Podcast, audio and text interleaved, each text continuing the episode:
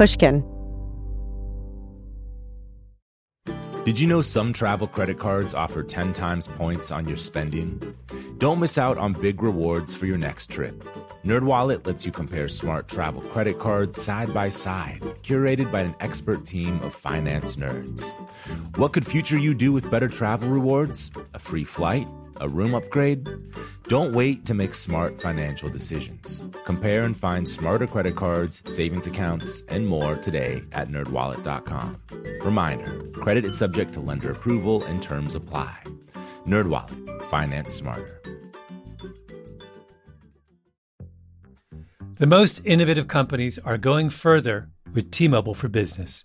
The PGA of America is helping lower scores and elevate fan experiences with AI coaching tools and 5G connected cameras. AAA is getting more drivers back on the road fast with location telematics.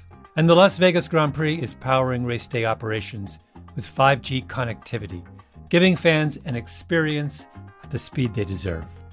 This is accelerating innovation with T-Mobile for Business.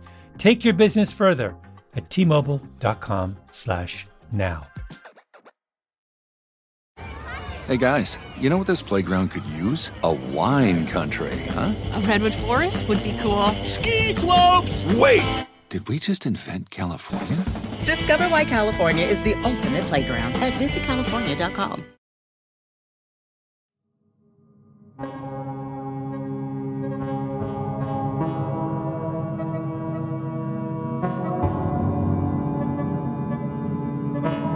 After Verna and Doug drowned off Santa Cruz Island on January 2, 1981, their bodies were flown by helicopter back to Ventura County, where they were declared dead. The next day, January 3rd, they were autopsied by the county's acting medical examiner. He concluded that they drowned by accident. But Santa Cruz Island is actually in the jurisdiction of Santa Barbara County. So that's why when Candy Hinman wanted someone to investigate Fred, she called the Santa Barbara Sheriff's Department. And they took her call. Candy's tip put the accidental drownings of Verna and Doug in a new, uncomfortable light. What if their deaths were not an accident? Verna and Doug were about to be cremated, so the Santa Barbara Sheriff's Department put a hold on their cremations and brought their bodies back to Santa Barbara to be autopsied again in secret. The date is January 9, 1981. The location is the Cottage Hospital morgue. This is the, the re-autopsy examination of a white female adult identified as Verna Joe Roehler, R O E H L E R. The body has been previously autopsied on January 3, 1981, by Dr. Craig Duncan of the Ventura County Medical Examiner Coroner's Office. Commencing section of uh, bone.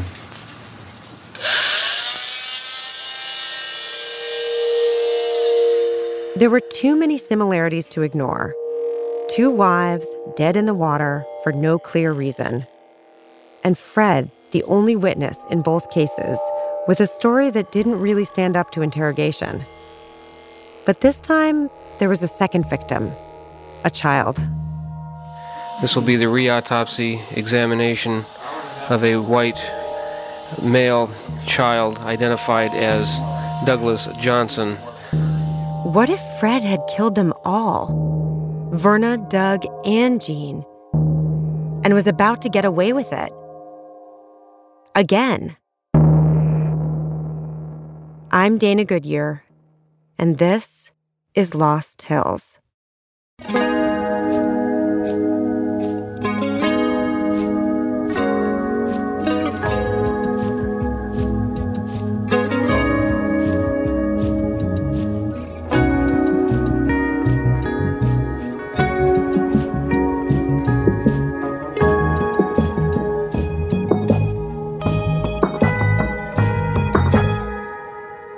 Episode 6 Cold Pricklies. Three months after Verna and Doug died, Fred was arrested at home in Malibu. I was stunned. Here's Fred's recollection of what happened that day.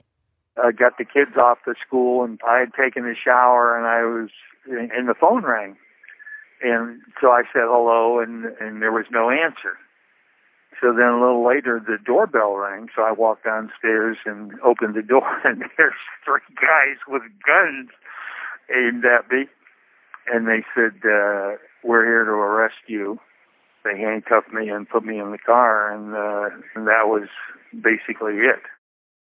They drove him to the Malibu station and read him his rights.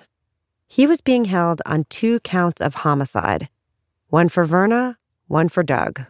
I I never thought it would get to that point, you know, because like I say, I had answered all their questions. I had met with them three times. My family had talked to them. The people on the boat had talked to them. You know, I couldn't imagine anything that had been left unsaid. You know, we we we didn't have fights. There were, you know, there was there was nothing going on. So when I got to the substation, they put me in a uh, tank by myself. So then that night, Fairfield, my brother, and sister-in-law all showed up at the place at the substation, and were there when uh, when I walked out, and they said. Uh, are you okay? And I said, how, you know, how are the girls? And Ron said, you know, don't worry about it. We, we're taking care of that. So that was the last discussion I had with them that night. Then they they drove me to Santa Barbara that night. Fred was taken to the Santa Barbara County Jail, and he never saw Sea Level Drive again.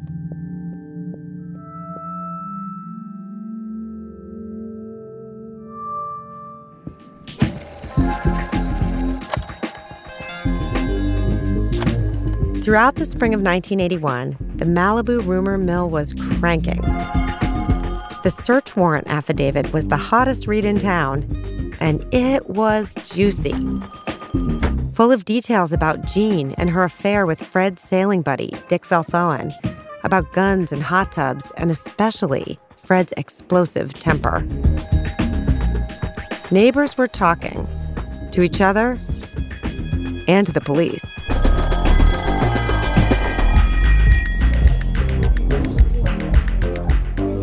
One Malibu woman had seen Verna at the market basket a month or two before she died, and Verna told her she was unhappy in her marriage. Someone else had seen Fred leaving Verna's house through the back door at 8 a.m., just weeks after Jean's death. The neighbor who drove the kids home from school after Verna died said that when she dropped them off, she saw Fred lurking when she pulled up. This is Kathy Pullis, a Malibu mom whose son, a friend of Doug's, was also coached by Fred. She's being interviewed by a private detective hired by Fred's defense team. Since January, this is the talk of the town. And immediately there, were the, there was the division. No, he couldn't possibly have done that. that already. yeah, and yes, he probably did. Yeah, he probably did. And I mean, I have those feelings. Some days I think he couldn't, couldn't possibly, and then other days I think but what if he did? Mm-hmm. You know, and everyone had an opinion or three about Fred Roehler. Did he kill Verna and Doug? What about Jean? Was it greed, opportunism, or was he a psychopath masquerading as a Malibu dad? And you have to understand, Malibu is very, very much a small town. We always think we were very sophisticated, but the fact is they were not. And this is the talk of the town. Oh, right you now, can be sure sure it, it has been. The allegation that Fred had murdered Verna and Doug, the investigator said, was largely based on circumstantial evidence. Fred's character was going to be a major topic. The arrest opened a rift in Malibu. You were either with Fred or against him. Fred's friend, Mark Hetrick, told me the divisions caused by the case drove him and his wife Beth to leave Malibu all of the moms that are all, you know, of a certain level, uh, economic level, and involved in that, you know, they all get together and they all talk. So there's there's sort of a gossipy group, and you know, right away they started all of these theories about, well, you know, Jean, his first wife died, and you know that's pretty suspicious. And I think in a whole lot of ways, that's you know, in a whole lot of ways, that's why we've you know we've we left is because we just There, that was going to be an open wound with two sides that forever. That's just in that town. By the spring of 1981, the gossip was so intense that a group of Malibu people wrote a letter to the editor of the Malibu Times begging for fellow residents to withhold judgment until after Fred's trial. They signed it Neighbors for Fairness to Fred Roehler. Carol, Jean's sister, told detectives Fred could be, quote, a Class A charmer, quote, so unbelievably charming at times. But Carol and others said Fred also had a nasty side. His whole affect could change in an instant. This is a colleague of Fred's from the naval base at Point Mugu talking to an investigator. Can be a very likable, charming individual, especially if I think if he wants to be, he chooses to be, you charm the socks right off of you. He's a very charming person. I think he can also blankety blank, so be, you know, he did this or that, you know, them he has the capacity Either way. Dennis O'Gorman also worked with Fred. He told an investigator that when Fred lost his temper, look out. He just flew off the handle, nostrils flaring, red in the face, uh, called me all kinds of four letter words. And he started screaming and ranting and raving and yelling at us uh, like, a, like a madman. He'd gone completely off his, off his tree, just completely out of control. He was literally like a, like a madman. Fred, he said, was so loathed at work that one guy had a picture of him blown up and turned into a dartboard. But he also said that somehow it was hard to stay mad at Fred. Even today, I can't dislike Fred. I mean, even, even if I really worked on it all day long and I convinced myself of all the nasty things he did, stuck myself with pins to remember all the things and I was just ready to kill him as soon as he walked in the door. I knew, I know that when he walked in that door with a big smile on his face and a couple of witty remarks, that we would sit down and have a beer together and and not be friends. But I just couldn't. It's, it's, it's strange. It, it's hard. You have to meet him to understand what mm-hmm. I'm saying. But he, he's a real charm, and uh, but in the back of my mind, I know I would never work with him again because he hasn't changed a bit. He has no respect for anyone. People are just pawns. They're just tools. So Fred was smart and calculating, and he used people like pawns.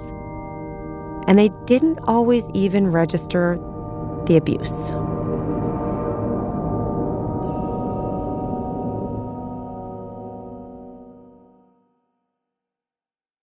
This show is sponsored by BetterHelp. People don't always realize just how much their negative thoughts and experiences stick with them and weigh them down. You may find your brain constantly running through a highlight reel of bad moments. That comment your friend made last week that hurt your feelings, that frustrating thing your mom does, or that silly thing you said in a meeting. Maybe it's time to get it all off your chest. Whether it's a tiny annoyance or something much bigger, talking about it can give you some relief and lead you to a potential solution. That's where therapy comes in. It's a safe space to share whatever's weighing you down and learn to process it so your internal highlight reel can focus on the good stuff. And BetterHelp offers affordable online therapy on a schedule that works for you. Connect with a licensed therapist by text, phone, or video call. Start the process in minutes and switch therapist anytime. Let it out with BetterHelp. Visit betterhelp.com slash lost today to get 10% off your first month. That's betterhelp, H-E-L-P dot com slash lost. As listeners to this show, you probably consider yourself pretty smart. But how smart is your wallet? When you're looking to upgrade your wallet, it's time to turn to NerdWallet. Their expert team of nerds has the financial smarts to help you find the right financial products for you. Before NerdWallet, you might have paid for vacations with whatever was in your wallet, but you could have been missing out on miles you didn't even know you were leaving on the table. Now you can get a new card with more miles and more upgrades. What could future you do with more travel rewards? A hotel upgrade? Lounge access? Wherever you go next, make it happen with a smarter travel card. Don't wait to make smart financial decisions. Compare and find smarter credit cards, savings accounts, and more today at nerdwallet.com. Nerdwallet, finance smarter. As with all cards, credit is subject to lender approval and terms apply. Hi, I'm Cindy Crawford, and I'm the founder of Meaningful Beauty. When Dr. Sebagh and I decided to do a skincare line together, he said to me, We are going to give women meaningful beauty. And I said, That's exactly right. We want to give women meaningful beauty, which means each and every product is meaningful. It has a, a reason to exist, it's efficacious. You're going to get results. And then you just go out and live your life. Meaningful Beauty. Confidence is beautiful. Learn more at meaningfulbeauty.com.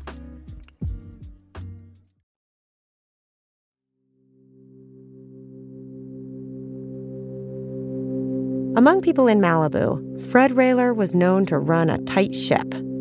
This is an interview Beth Hetrick gave an investigator. She taught with Verna and is married to Fred's friend, Mark. He always reminded me, this is going to sound really silly, of the guy in the Sound of Music who, who uh, Christopher Plummer plays because it was that strictness, mm-hmm. but also that love.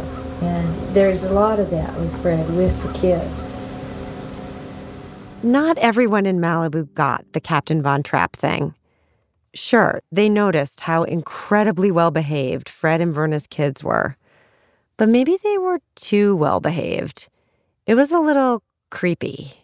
Fred came from a pretty tight, disciplined family. I mean, he's a Midwesterner, really. And, you know, we, we know what Midwesterners are like.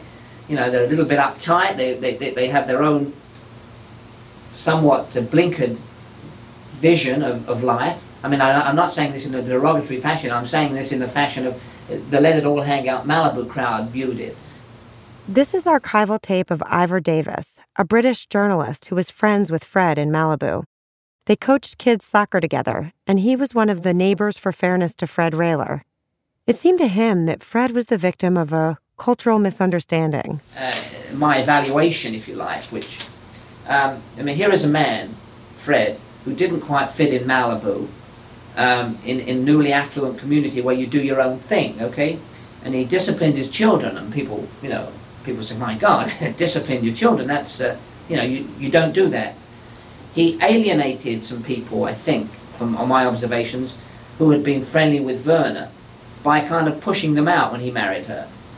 And, um, and by edging these people out, they took an instant dislike to him or they, they, they grew to dislike him.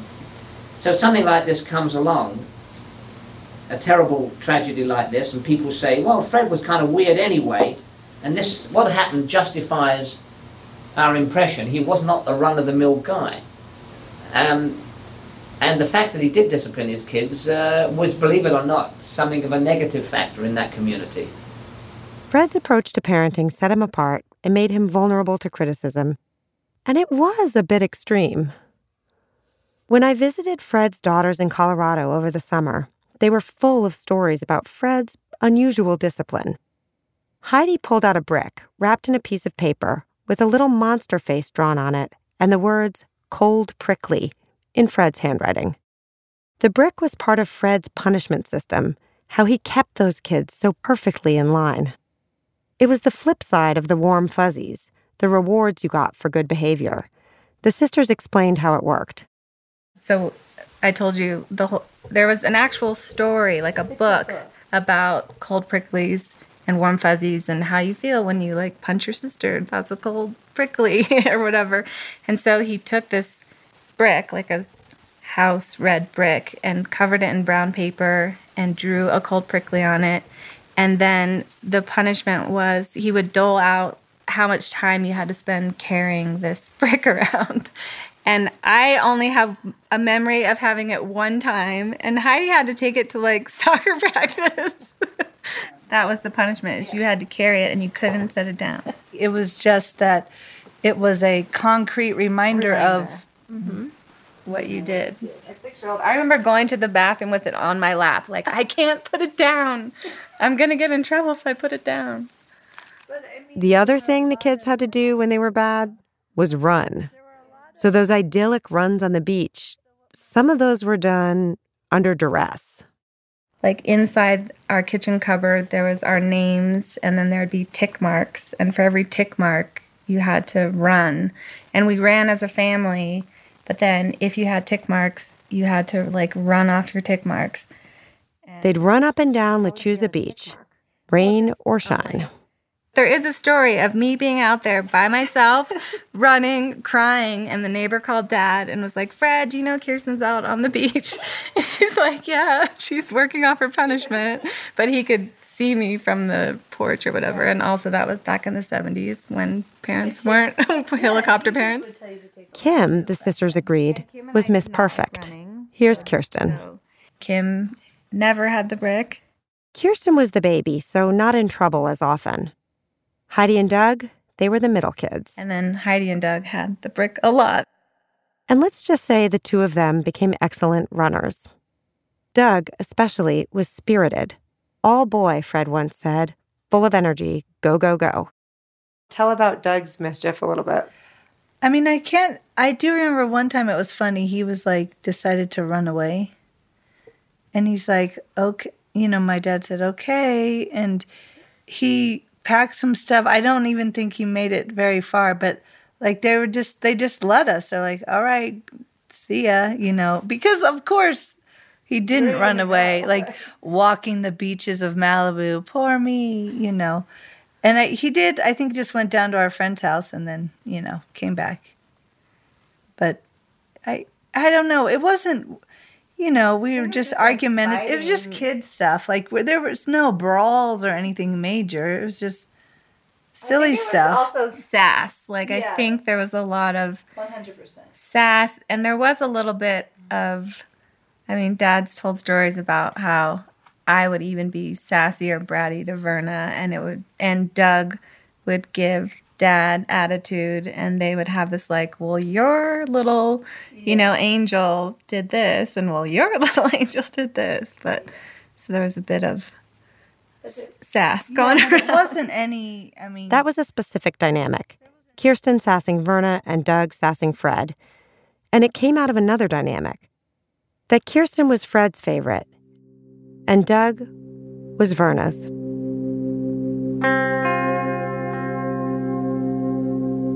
Dottie Menville, one of the family's neighbors in Malibu, said that Kirsten's privileged position with Fred and Doug's with Verna was a thing in the marriage. She talked about it with an investigator. Yeah, they they they had some two initial thing, uh, Prime Kid or PK or something like that. She may have shared that with somebody else. It was some initial, that, and and every once in a while, I guess even when kids are around, they might go PK or something like that if they felt the other one was being um, Showing favoritism. showing showing favoritism to, Ah. to their um, own favorite child. Fred even complained about Verna's relationship with Doug when he was at work. This is Dennis O'Gorman in an archival interview. From time to time he'd make mention, like say, of the boy, you know. But uh, if the boy didn't want to eat that or whatever, then she'd make a special meal for him, or he always got some sort of special treatment. Or uh, sometimes he would get on the boy's case because the boy was spoiled so damned rotten. And she'd be, if she stood up for any of the kids, she would stand up for the boy before she'd stand up for the rest of them, kind of thing. All these stories, they were starting to paint a picture of Fred, one that would be presented to the jury. Carol, Jean's sister, even got in on this. She felt moved to write a letter to the Santa Barbara detectives. In it, she said that Fred often humiliated Doug. Once, Doug disobeyed him by jumping out of their inflatable before it was all the way to shore. When Fred got hold of Doug, he kicked him. Doug, Jean's sister wrote to the detectives, was, quote, a tortured little boy.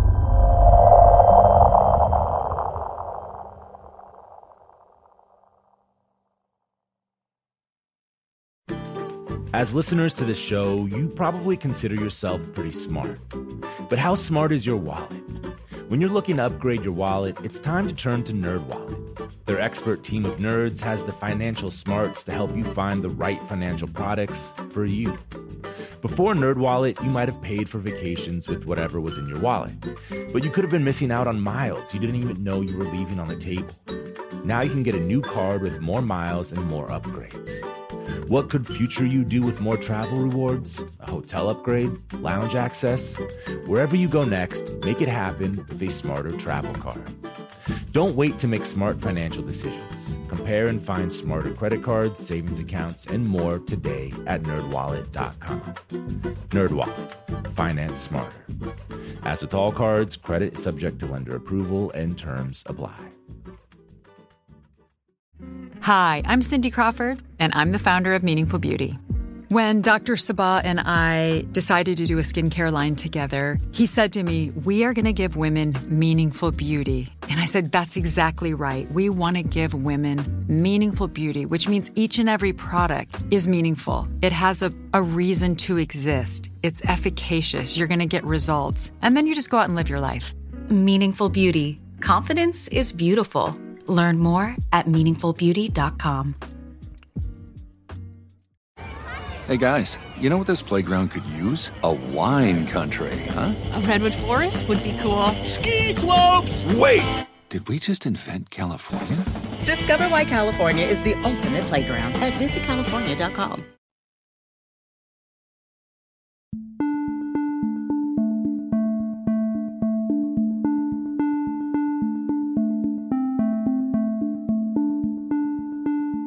This fall, I met up with a childhood friend of Doug's in Malibu.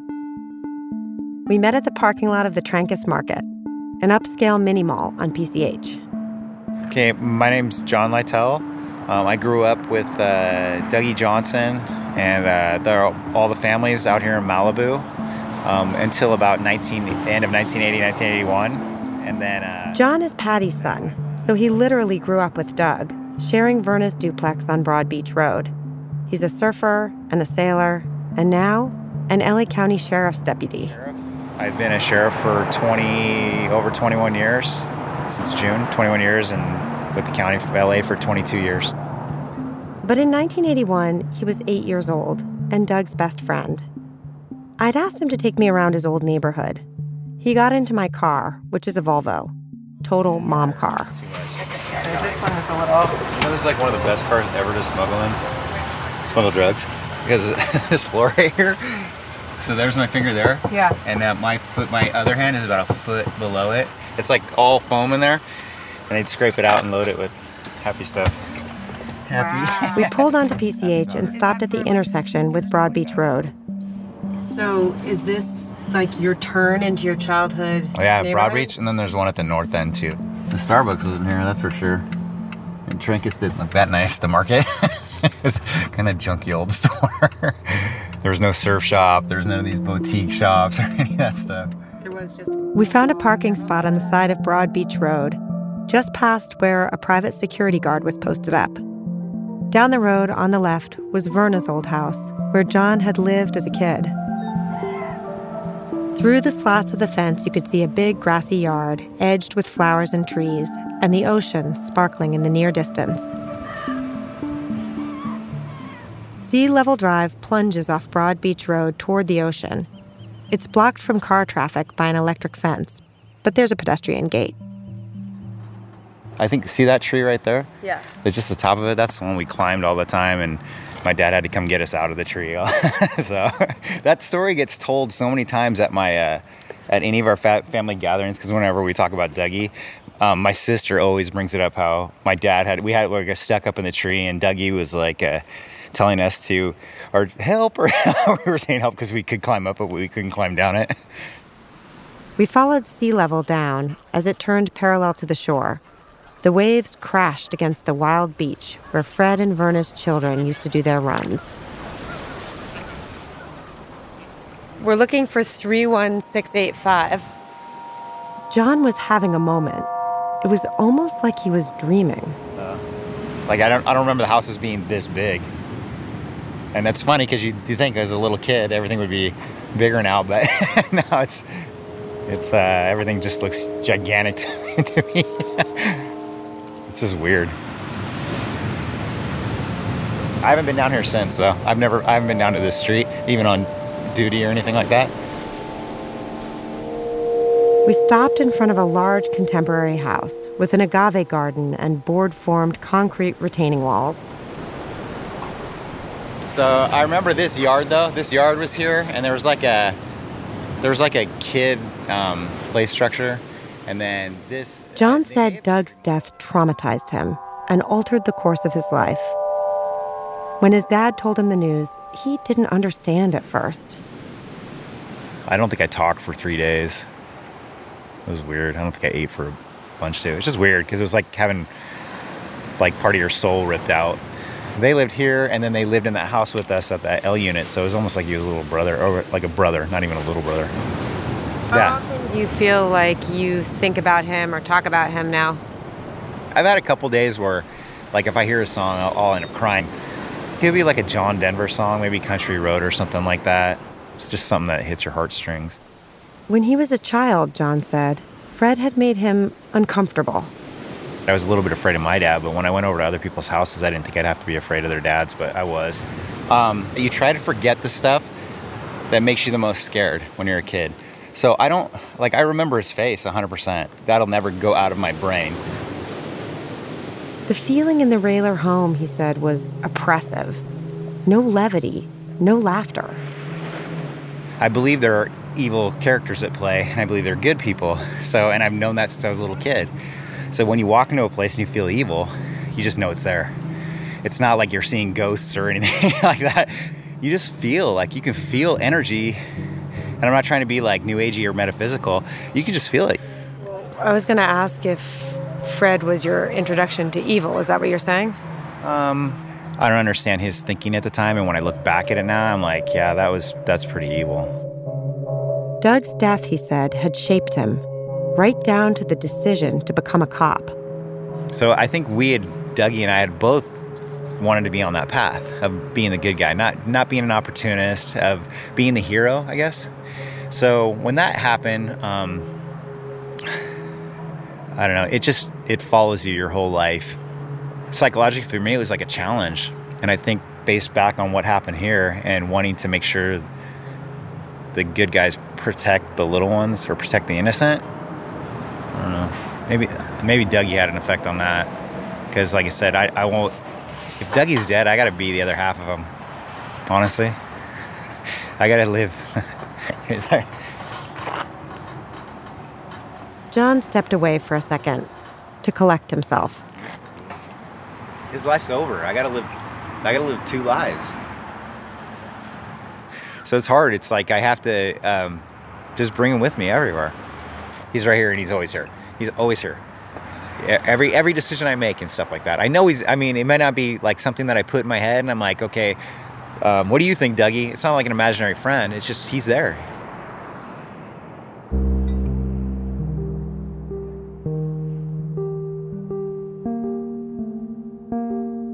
He doesn't know the details of what happened to Doug.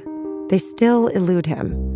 What he believes is a jumble of what he overheard the grown-ups whispering about when he was 8 and things he's read online. And that's a big part of why I wanted to talk to him. Because he has an emotional investment in the case and knows the players. And he has a detective's ability to help make sense of all the contradictions. First, I had to get him up to speed on what the first autopsy showed. He didn't even know about them. And when I told him about the accidental drowning determination, it really threw him. I know you're about to mess with me, but from a law enforcement perspective, I would love to know more because there had to be something more for them to come to that conclusion. It was noisy on the street, so we went back to the car and sat there for a minute. I could feel him bracing himself. So, how do they die? Drowning. Just straight drowning? Mm-hmm. They're, they're not going to just drown. That's what I mean. They're not going to just like, oh, we're done swimming, we're going to just die. That just doesn't, both of them could swim. So unless they were knocked unconscious, unless they were, um, you know what I think? Yeah. Okay. The story to me is total BS. Mm-hmm. First of all, if there's a rip, or, un, or whatever it is, a rip or undertow, whatever could pull them, nothing's pulling them down. Mm-hmm. It's if anything, it's shooting them away from wherever they are. Mhm. Like there's an eddy or something like that, where they're not actually stuck in that area. So for them to stay afloat, it's not hard unless they're knocked out. But if they were knocked out, there's trauma. John pulled out his phone and zoomed in on a map of Santa Cruz Island. Even to think about it makes me kind of sick, it makes me ill. So, but I know what people do, and I know what people will go to to get stuff done. Nobody saw him kill him. Nobody saw the boat flip over, right? so it's like, for the innocent side of it and the guilty side of it, nothing's seen. How did that happen? How's that possible for happen?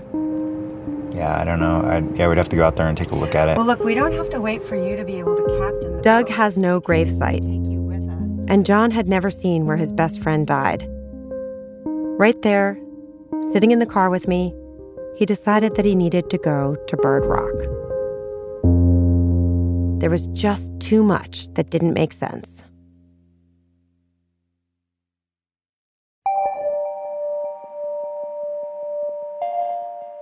John Lytell is confused today, just like everyone in Malibu was confused back then, because the evidence was confusing, contradictory, and thin. Dr. Craig Duncan, who did the first autopsies, had observed no signs of trauma. The second, secret autopsies, they told a drastically different story.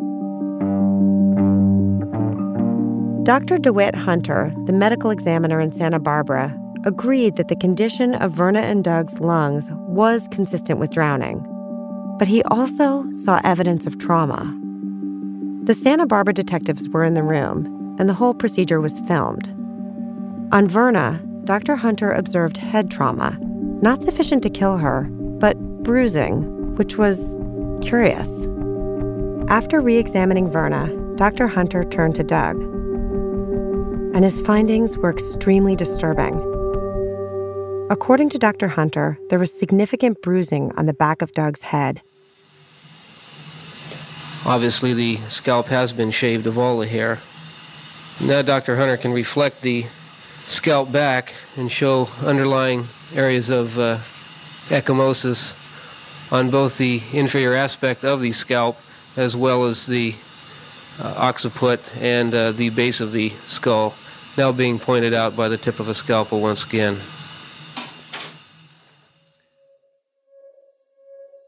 The ecchymosis, or bruising, Dr. Hunter said, was, quote, consistent with trauma immediately prior to death, unquote. As if by magic, the Santa Barbara autopsies revealed powerful physical evidence in a case where there had been almost none. The new findings led the detectives to believe that Fred Roehler had rendered his victims unconscious, then held them underwater. This would line up with the stories they'd hear about Fred that he was strict, harsh, and quick to anger, that he resented Doug, and that he'd been violent with Jean, his first wife.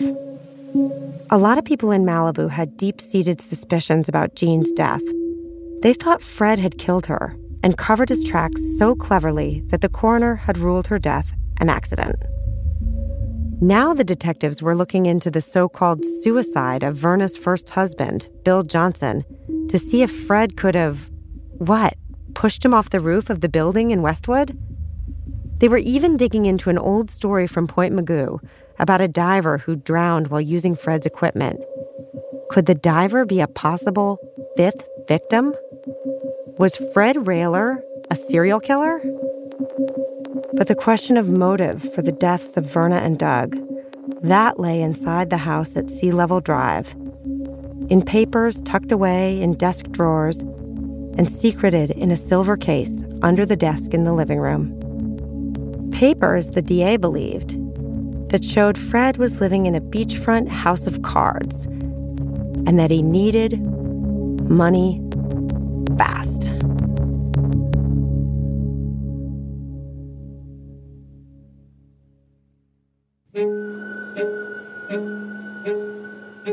Coming up on the next episode of Lost Hills, there's something here that's just not adding up.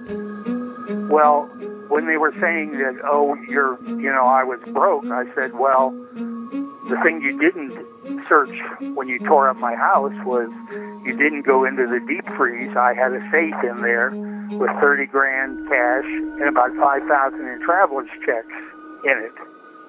And they were sort of stunned. And then they asked the detective if he had looked in the in the deep freeze, and he said, of course, he hadn't. That's next in episode seven Love or Money. Lost Hills is written and reported by me, Dana Goodyear. It's created by me and Ben Adair and produced by Western Sound and Pushkin Industries. Subscribe to Pushkin Plus and you can hear the whole season ad-free and get early access to the final two episodes. Find Pushkin Plus on the Lost Hills show page in Apple Podcasts or at pushkin.fm. This show is sponsored by BetterHelp. It's a simple truth. No matter who you are, mental health challenges can affect you, and how you manage them can make all the difference. That's why everyone should have access to mental health support that meets them where they are and helps them get through. BetterHelp provides online therapy on your schedule. It's flexible, simple to use, and more affordable than in person therapy. Connect with a licensed therapist selected just for you. Learn more at betterhelp.com. That's betterhelp.com. Hey guys, you know what this playground could use? A wine country, huh? A redwood forest would be cool. Ski slopes! Wait! Did we just invent California? Discover why California is the ultimate playground at visitcalifornia.com. Are you looking for the perfect move in ready home this spring season? Now's the time to buy at Fisher Homes. For a limited time only, enjoy below market interest rates starting at 5.375% APR, 6.139% APR. With these exclusive lower rates, you can save hundreds on a move in ready home and start enjoying the benefits of home ownership even faster. Schedule your personal tour with one of our new home specialists at FisherHomes.com and make this spring the season you find your perfect home sweet home. Financing provided by Victory Mortgage, LLC, NMLS 461249, Equal Housing Lender.